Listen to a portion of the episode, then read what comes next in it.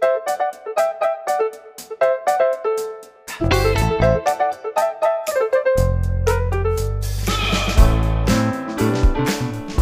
ッスンお疲れ様でした。お疲れ様でした。さあ本日も始まりました。スタジオトークの時間です。皆様いかがお過ごしでしょうか？お疲れ様でしたというかはい。よろしくお願いしますというかって感じなんですけど。そうだね。今日は金曜日ゆうたくんこれからレッスンです。昨日ねちょっと撮れなかったから。っねていうか長かったんだ昨日昨日。なん見てないあ見てないけど多分40 50 4 5 0分話してた50分ぐらいは話してたと思う。スペシャル版でお届けしましたけどね。後半にかけて知り上がりになっちゃった。残り7回ですよ。え7回？6回じゃない？昨日が8回だったかあそうか。ら7回か。もう7回ですよ残りねなんかカウントダウン形式になってますけど1そのゼロになった瞬間何があるのか。周年っていうだけ。だ もうネタばらしもうネタばらしいやーねまあ一日空いたからうん。ねさっき健吾さんにバブルスのはい。新曲をそうだね。お届けしたんですけど。クールビューティークールビューティーまさにじゃないですかそんなことない。クールビューティーまさに。あちょっと違った。それはちょっと違う気がするけどでも。健吾さんがこうつけるのであればタイトルを。あー。何だと思いますか？えーっとねタイトルをつけるとしたら、はい。えー大人からの青春どういうこと？どういうこと？どういうこと？どういうこと？ってなるようなタイトルつけただけで。全然ダメじゃん。深い意味はないっていう。意味持たせてよ。ねえどうなるかな？どうなるかもうゆうたくんはね来シーズンに向けてね早速もう動きを出したわけだからね。ないやだってもう早めに動かないと、マジでだって早期予選って確か5月からって言ってたからうんうん。5月に間に合わせるってもう3月からリハ組まないと余裕で間に合わない。そうだね。もう気持ちを切り替えて。そうそうそう。来年も切り替わってないの俺だけかもしれないけど。そうだからどっかでスパって曲も引っ張らないようにしないとうん。グダグダいっちゃうからそうだでねもねななんか多分多分だけど作っといてね、うん。作っといて練習させといてあれだけど、うん。多分限界かもあの曲はもう。ななんか飽きられてるというか、それはあるかもしん、ない、はいはいみたいな。うん。感じになってきちゃったなみたいな。ジャッジも見たことあるっていう人もちょいちょい出てくるだろうし、ね、そだからやっぱ割とジャッジが回るから、うん。キッズコンテストって、うん。うんどっかの会場で見たなみたいな。うん。らそのううまいんだけどいまいちパンチが足りないみたいな、うん、あと2歩ぐらい届かないみたいな。そうだね。印象になっちゃってる気がしてて。うん。だからそれをこうガラッと。マジで方向性が全く違う。なんか一つ武器を作んないとダメかもね。そうですね。このチームといえばこういうところが強みだっていう、まあそのうまいはうまいけど、うんなんて言うんだろうそのあの半分より上のうまさっていうはいうまさっていうだけでそうですね。うまいならもう抜群にうまいみたいな。だからそのポテンシャルをうん。うん引き出したらうん。この曲は勝てると思う。まあそうだね。あれいまいち？なんかいやだからその俺は今のバブルスにとっての武器が何になるのかあというのがちょっと現状見えてないというか、わかんないからうんそこはまあこれから作っていくのかなって、逆にその武器がもうできた時にはもうコンテスト出たら毎回上位に入るとか、うんうん。めっちゃ評価されるっていうことになるだろうし、だからどんだけ早い段階でその武器を見つけられるかな、うんうんだとは思ってる。うんうん。乗り方がもうめちゃくちゃ抜群なのか大人顔向けのこう音楽に乗り方できるとか、スキルスキルまあそれもスキルなんだけどなんて言うんだろうそのねうん。なんか一個こうあのチームってここがすごいよねみたいな、うんうん。そうなんか今回の、まあ、今までやってたネタ振り返りみたいになっちゃいますけど、うん。そのとにかく基礎力に焦点を当ててたんですよ。うん。ロックダンスの。うんうん基礎をちゃんとできるよって。うん。でもなんかまあ同じロックで言ったら、うん。かっこいいかっこ悪いは置いといて、うん。基礎できる子はもう普通にいた。いるなって思った。そうだね。だからアンダー12だったらそこが強みになってたんだと思うんだよね。そう。そう。だからそこがい唯一の範囲というか俺がこう考えきれてなかったところ、うん。アンダー15ってなるとやっぱ軒並みロックっていう基礎、でしかもそれはロックダンサーが見たロックの基礎じゃなくて、ん。他のジャンルの人が評価した時に基礎ができてるって捉えられるハードルを超えてる。いやえマジそこだと思う、うん。結局ねジャッジ3人とか5人とかいて、はいはいはいまあいてロックのジャッジって1人なわけじゃん。そうですね。他ジャンルのジャッジの方が多いわけだから、やっぱり他ジャンルのジャッジにどんだけ刺さるかっていうそう。そう。ロックだけに刺さっても1票しか入んないんだから。そう。そこなんですよ。そこなの。だから結局 ロックダンサーのジャッジがいたとしてもロックチームがうちしか出てなかったら、うん。逆に足引っ張っちゃうというかうん見慣れてる。ジャッジからすればロックっていうのは自分がやってるジャンルだから分かるし、辛口になるよそりゃ、うん。ただこれが他に23チーム出てた時にやっぱり比べられるから、まあ、あそこのロック入れるんだったら基礎ここができてたからここかなっていう 基準にはなるかもしれないけど、うん。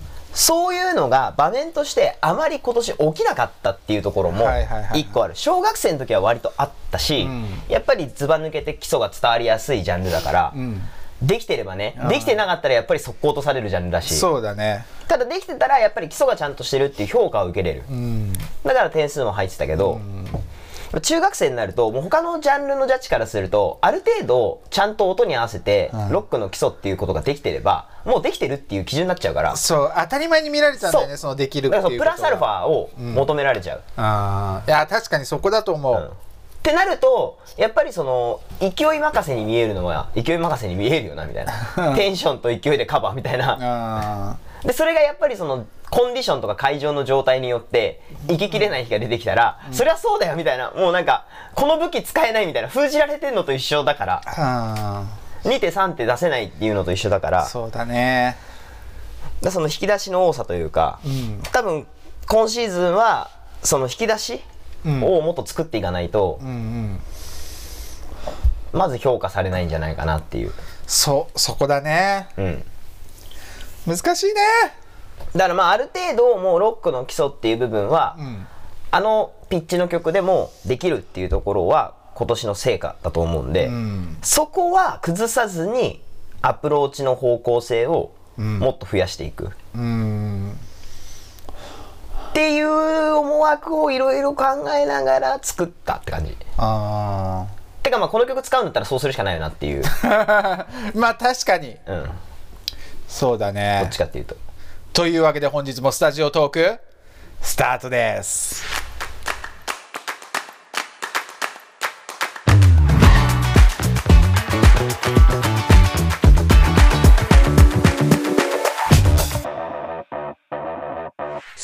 忘れてなかった。いやーダンスって本当奥深いね。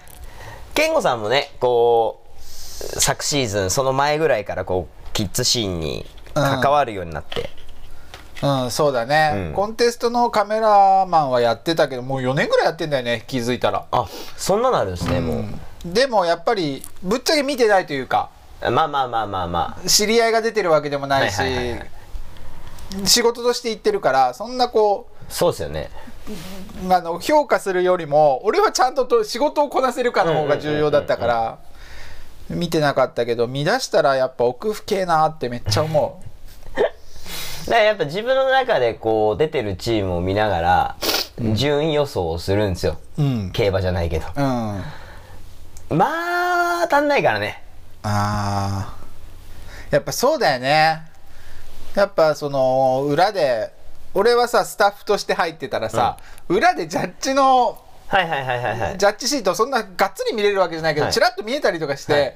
あこのジャッジこういう評価してんだって見るけど やっぱ人それぞれだもんね。全然違いますよ満場一致ってなかなかないもんね、評価するところが人それぞれ違うから。そう。だからやっぱ抜群にまあそれもなんだろうその時の運ですけど、出てるチームによって、うん。いるジャッジによってだけど、やっぱ圧倒的に勝つチームもいれば、ん。平均点で勝つチームもいるしそうだね。だからパターンとしてはもう圧倒的価値は少ない。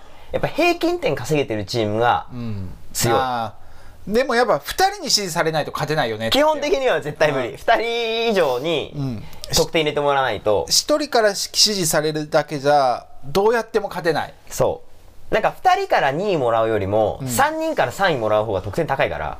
うん。ちなみにコンテストじゃなくてさバトルの場合って、うんうん。そういう評価基準というかどうなってくるの？どうなってくるっていうの？あーやっぱコンテストのジャッジの仕方とバトルのジャッジの仕方って違うわけじゃん。そうですね。見るべきところが、うんうん。ジャッジも、うん。だからうーん。でも似てますよ。うん。似てる。似てる。似てる。似てるけどなんだろうな。例えば、スキルはもう絶対どっちも見られるじゃないですか。まあね。コンテストもバトルも、うん。やっぱり技術。うん。でその技術が例えばまあコンテストとロックダンスのバトルだったら、うん。やっぱり自分はここってカテゴライズされてると思ってて、うん。ダンスコンテストはフリースタイルじゃないですか、ん。いわゆる、うん。でもロックダンスバトルだったらやっぱりロックダンサーが集まるバトルだから、うん。その技術っていうところになんか注釈でロックダンスの技術みたいなのが入ると思うんですよ俺は。あダンスの技術はもちろん大事。これはコンテストも一緒、あうん。で俺はバトルの方はロックダンスでくくるんだったらロックの技術も必要だと思うんですよ。あーじゃあやっぱりその専門性をちゃんと意識した方がいいってことだバトルの時は。方がいいと思う。うんてかまあそれでやってきたから俺は。そそこはもちろん見られるわけだ見られると思う。もちろん並んでるジャッジにもよるよ。うん。ロックダンスよりもまずは流れてる音にちゃんとマッチする踊りができるかどうかっていうのが先に来るジャッジもいるから、うん。それはもうねあの永遠に相入れない。その基準というかあれは。ちなみにロックダンスのバトルでさ全然ロックじゃない動きをしててさでも抜群にうまいってやつって勝てんのかな？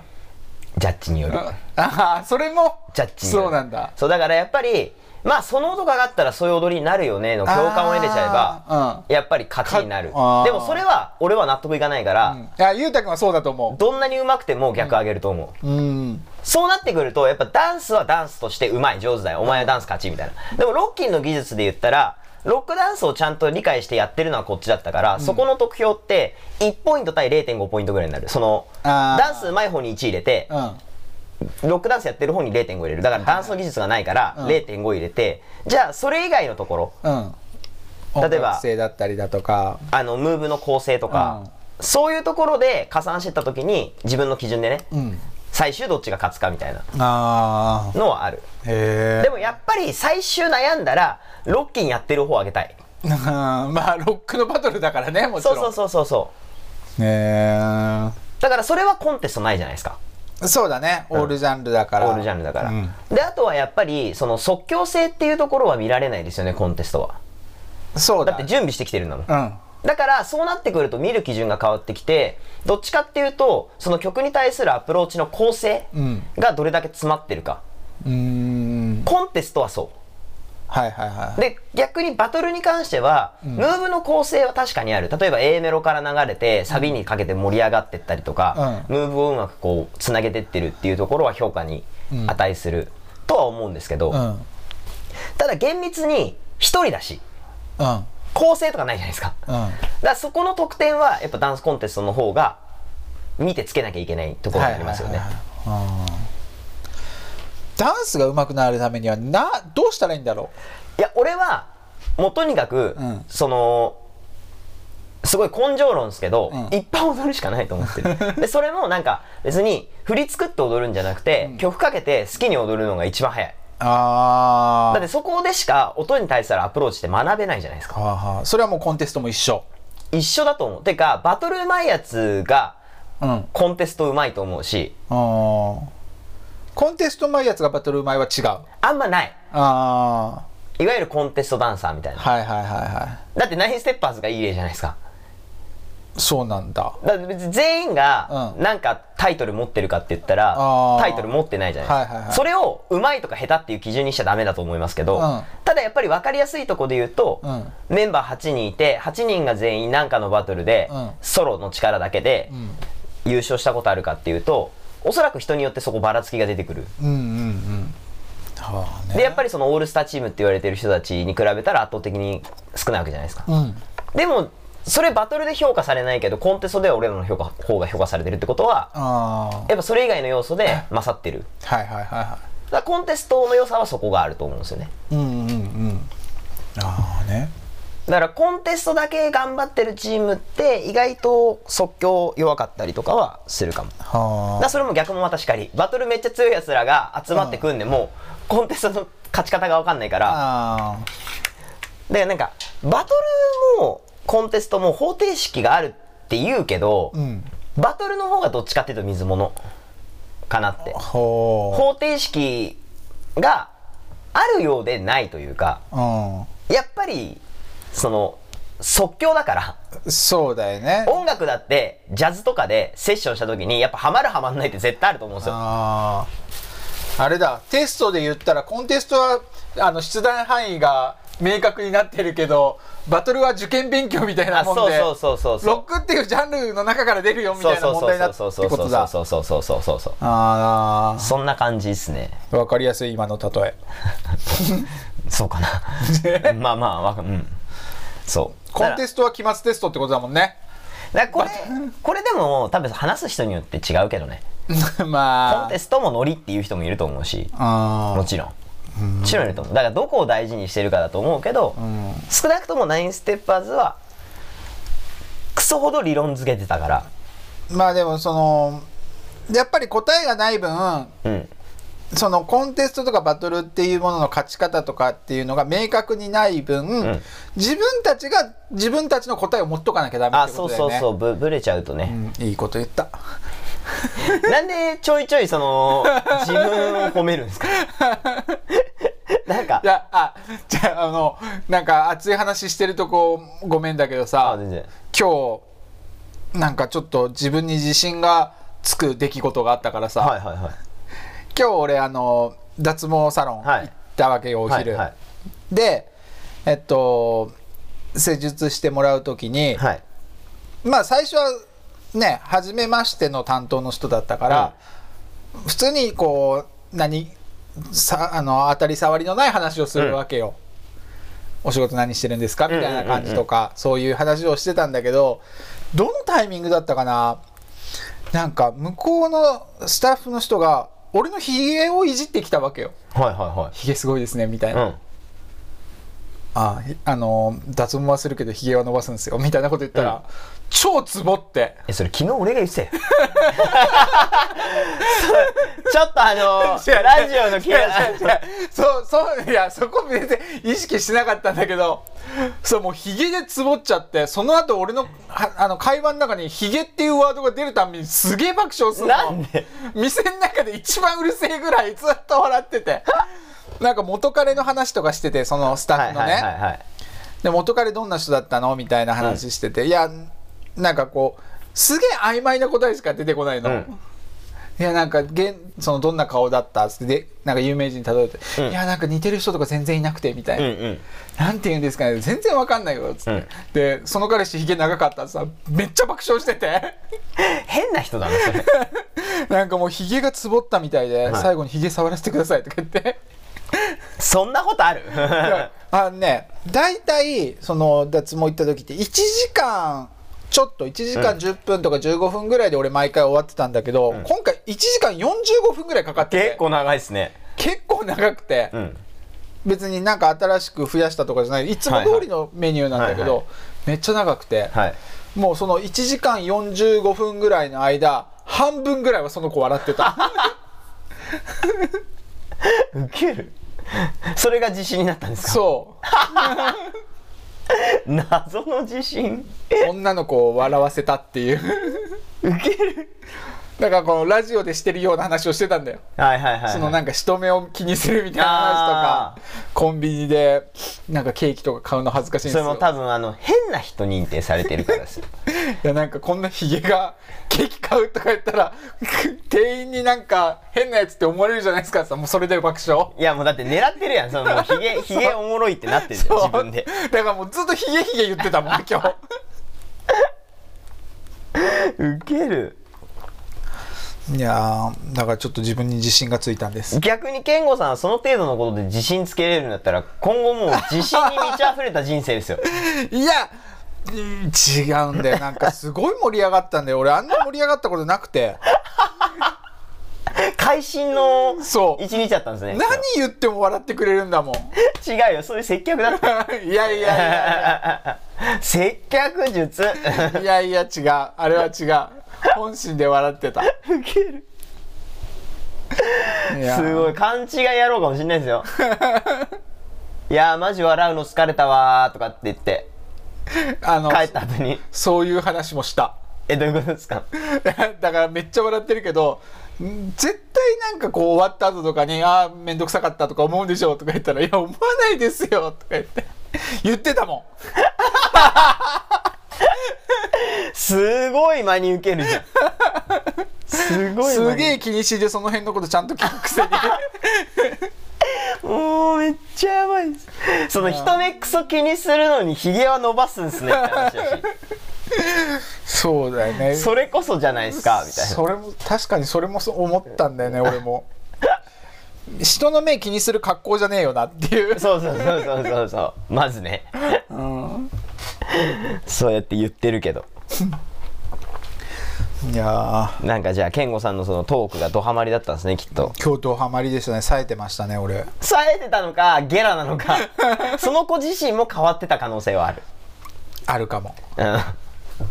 その子自身もなんかこうちょっとずれてるみたいないやーまあでもずれてるにしろハマったっていうことはいいことだから。その事実は変わんないから。すげえプラス。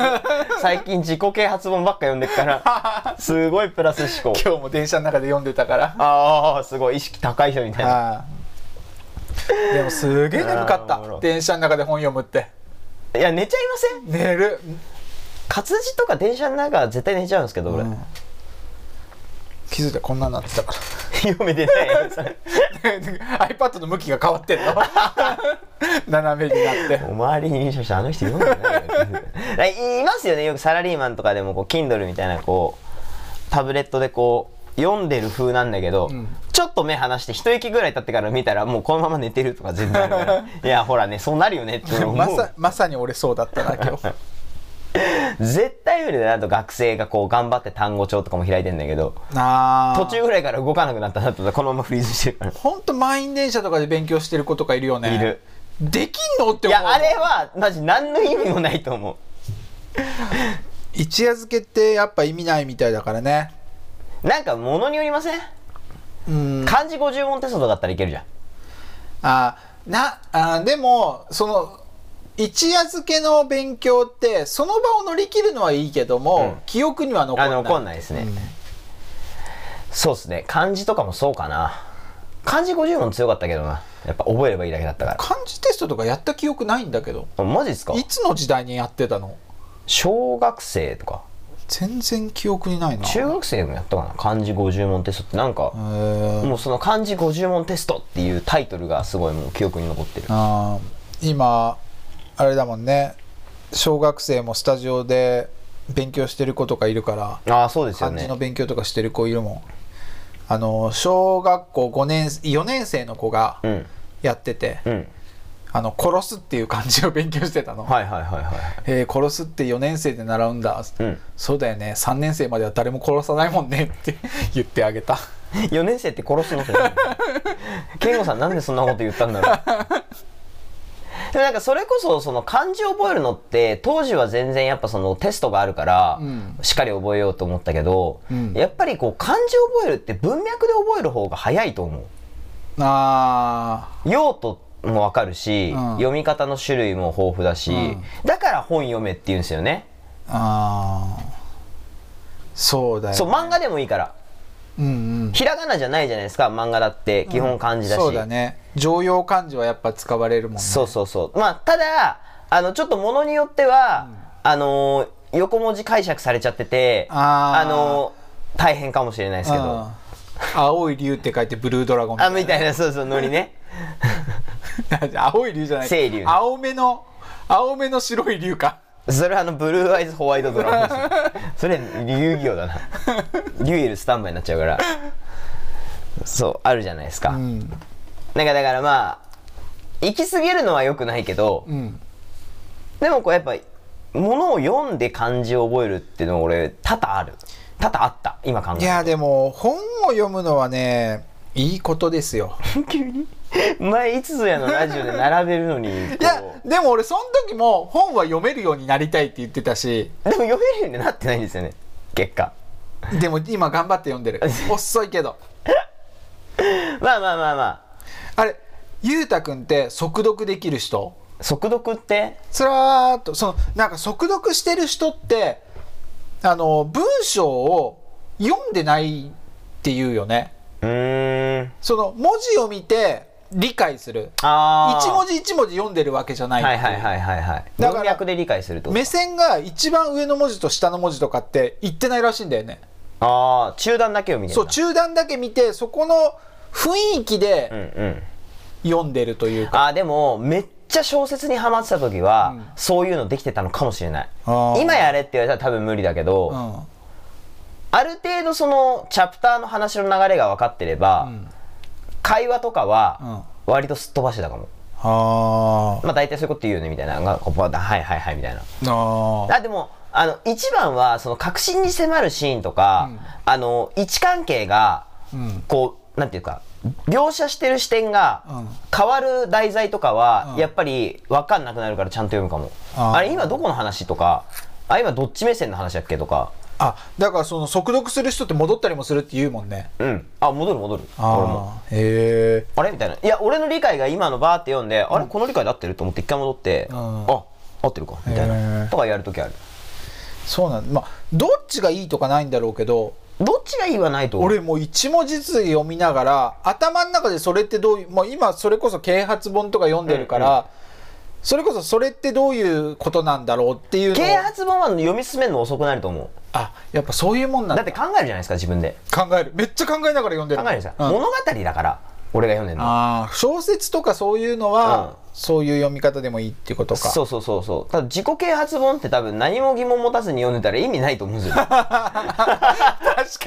に。意味なくないですか？あ啓発されてねえみたいな。あただただこう受けてるだけみたいな。うん。いやいや本当そうなんだよ。読みながらこういうことって俺で言ったらこういうことだよなあそうそう頭の中で考えながら。立ち位置をちゃんと自分にしないとあれは万人に分かるように言ってるだけで、うん。自分の立ち位置になったら違ってくるとことかもあるから。捉え方が多分人によっても違うだろうしね、って考えるための自己啓発じゃないですか。自己を啓発するわけだから。じゃあ合ってるんだ俺。合ってるよ。合ってますよかった。いや逆にやべえ読み飛ばしてたら それもう啓発されてないやん。だからすげえ時間かかっちゃって。いやいやそんなもんじゃないですか。ああよかった。自己啓発本って、俺はそういうイメージ。なんかだからあんまり読めないなみたいな。あうん。なんかこういいちいち考えなきゃいけないというか。ああとかこう考えた挙句いやまあそうだよねっていう結論に至ったりとかした時にはいはいはい。この時間ってなるから。だったら物語読んでる方がピースだなみたいな。ーへえでも本は読んだ方がいいよ絶対に。そうです人生が豊かになる。急に健吾さんがそんなこと言う。あのねお金とかはい。権力っていうのはいずれ衰退していくんだよ。はいはいはい。お金いくら持ってても使えばなくなるし、うん。権力があってもさあのーなんかもっと自分よりすごい人が出てきたら、自分はすぐ下がってくるわけじゃんでも知識っていうのは時間が経っても衰えることはないんだよ。自分の頭の中にいくらでも貯めれるんだよ。だからお金とか権力とか地位とか名声とかそういうのより一番大切なのは知識なんだよ。おー。なんか知ったばっかの言葉いっぱい使ってますねうん テレビで言ってたこの前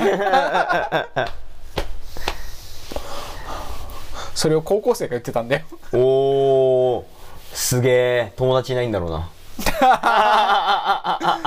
でもなんかすごいその博学な高校いやだってもうそこまで達観してしまうと、うん。結局自分での損得でしか人見れなくなると思う、まあ損得というよりは周りと話マジで合わねえだろうなって思いうや絶対合わないじゃないですか、うん。絶対合わないし結局会話してたってああはいはいみたいなうん。空気になっちゃうじゃないですか。ああそからそれをなんか思っても合わせられる子だったらいいけど。うん。あの子はきっと合わせられる。どうだろうどうだろうそんなこと言っちゃってる時点で周りからもそういう目で見られてる気するけど。いやそれがなんか番組の卒業みたいな感じだったんだよ。あ多分高校の2年生なんだよね今、はいはいはい。で来年受験だから、うんその番組出演とかはもうできなくなると、うんうん。でこ今日の回をもって番組を卒業しますっていうのの最後の言葉だったんだよね。なん、かそういう台本だったんじゃないですか？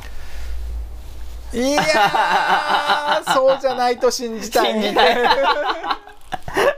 それはもう番組の台本なんじゃないかっていう。いやーそうそうなんか高校生とかではそそういうふうななんか逆に高校生とかだったらもう逆に台本だってほしい俺は。もうパッパラパーであってほしい実は。いやー高校生だからこそそこでやってほしいな。大人なら台本でいいと思うけどあ いろいろ経験して心がすさんでんだろうなっていいけど。あーおもろ。ねその人のその人となりが分かんないから何とも言えないんですけど。そうだね。俺もその回見ただけだもん。いやこの子はそんなことじゃないんだよって説明できたらあれですけど。すごい子はすごい子であってほしい。テレビの中だけでも はあだからねバブルスもそういうことでしょ。お急に だからさ結局バブルスとかもさコンテストでまあ友達とかもできると思うけども、うんうん。現状知らないわけじゃん。うんうん。凛花とかカイジがどういうが中学校とかスタジオとかでどういう感じの子なんだろうっていうのはやっぱ違うというかさ同じ人格だけれども、はいはい。そこのコンテスト会場で知り合った子たちとかには伝わんない部分とかもいっぱいあるじゃん,、もちろん。だからこそなんか自分を大きく見せてほしいというか、うんうんうんうん。その俺がテレビの中の高校生がこうあってほしいって思うみたいにそこで知り合った子たちにはこの子たちすごい子たちなんだってうん思われといてほしいというか。まあ演じる力って大事ですからね。うん。でした。はい。今日急にまとめた。今日のお話はそういうことでした、そういうことですか 何の話したんだっ 出たよ。け いやあと6回だね。1回ちょっと無駄にした感はある。1回じゃねえな。俺が後半話し出してちょっと無駄になっただけで。そんなことはない0.5無駄にしたけどね。残り6回。はい。人生を豊かにする、はい。聞いてる人の人生が豊かになる。おお6回を。ハードルぶち上げた。あの送りたいと思いますので最後まで皆さんどうぞ聞いてってください。ありがとうございました。ありがとうございました